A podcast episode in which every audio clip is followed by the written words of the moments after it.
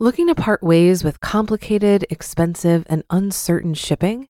Then give your business the edge it needs with USPS Ground Advantage shipping from the United States Postal Service. Keep everything simple with clear, upfront pricing and no unexpected surcharges. Keep things affordable with some of the lowest prices out there. And keep it all reliable with on time ground shipments. It's time to turn shipping to your advantage. Learn how at usps.com/advantage. USPS Ground Advantage: simple, affordable, reliable. When you need mealtime inspiration, it's worth shopping Kroger, where you'll find over 30,000 mouthwatering choices that excite your inner foodie. And no matter what tasty choice you make, you'll enjoy our everyday low prices, plus extra ways to save, like digital coupons worth over $600 each week. You can also save up to $1 off per gallon at the pump with fuel points. More savings and more inspiring flavors make shopping Kroger worth it every time. Kroger, fresh for everyone. Fuel restrictions apply.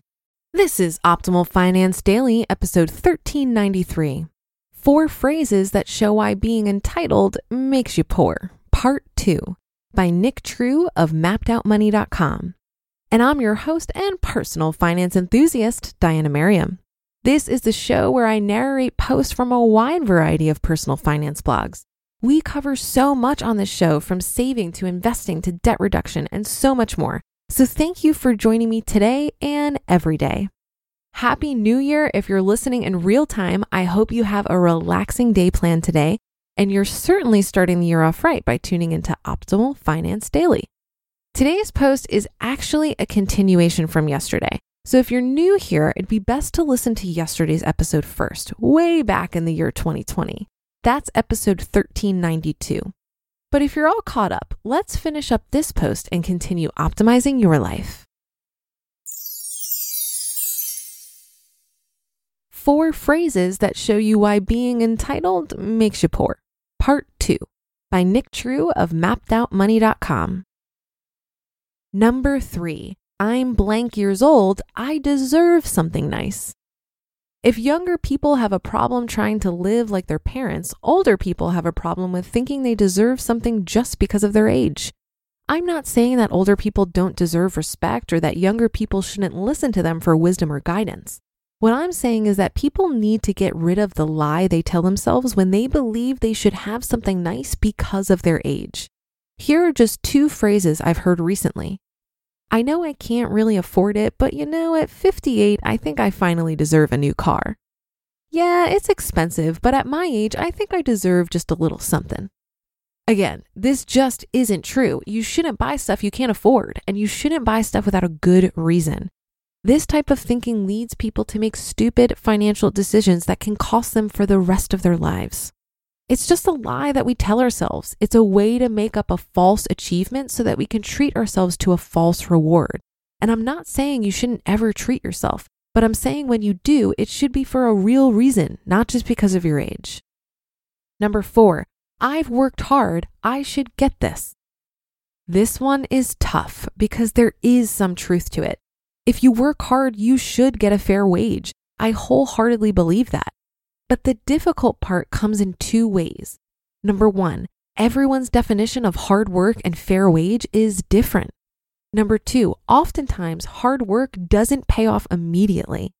The first one makes sense, right?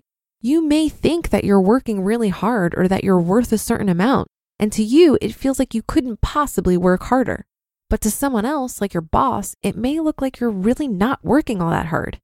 If you feel like you're working your tail off and not seeing any reward, you probably need to first really examine yourself to see if you're actually working all that hard.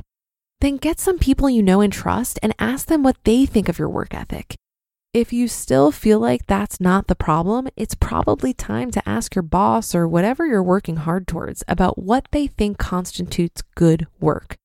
Unfortunately, everyone's definition of hard work is different, but a good place to start would be to look at someone who has what you want. Find someone who has already achieved what you're working towards. Then try and compare how hard you're working to how hard they work. If you're woefully behind, it's probably time to kick it into gear. Of course, the other problem with hard work is that it often takes a while. People get frustrated because they think they deserve the fruits of their labor shortly after the work. But many times that's just not the case. Most successful people worked hard for years before they saw the true rewards. If you're working hard, but just feel like you're not reaping any reward, you might just need to hang in there and stick it out a little longer. Your reward might be just around the corner. Don't blame anyone but yourself. If you take anything from this article, understand that you're not entitled to success or wealth. And if you don't achieve what you want, it's no one's fault but your own. Every generation is a product of the generation before them, but that doesn't give you an excuse. You can't blame them for not achieving what you want. By thinking you deserve something or that it's someone else's fault, you're just limiting your own possibilities. You've got to realize that you're the only one who can do something about your situation. No one is going to give something to you or make it better. And if you think they will, you'll never work.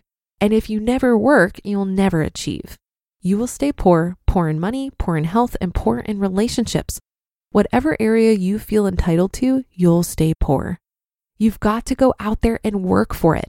You have the same 24 hours in a day that everyone else on the planet has. And lots of people break world records, create million dollar companies, travel the world, spend time with their family, and lose weight.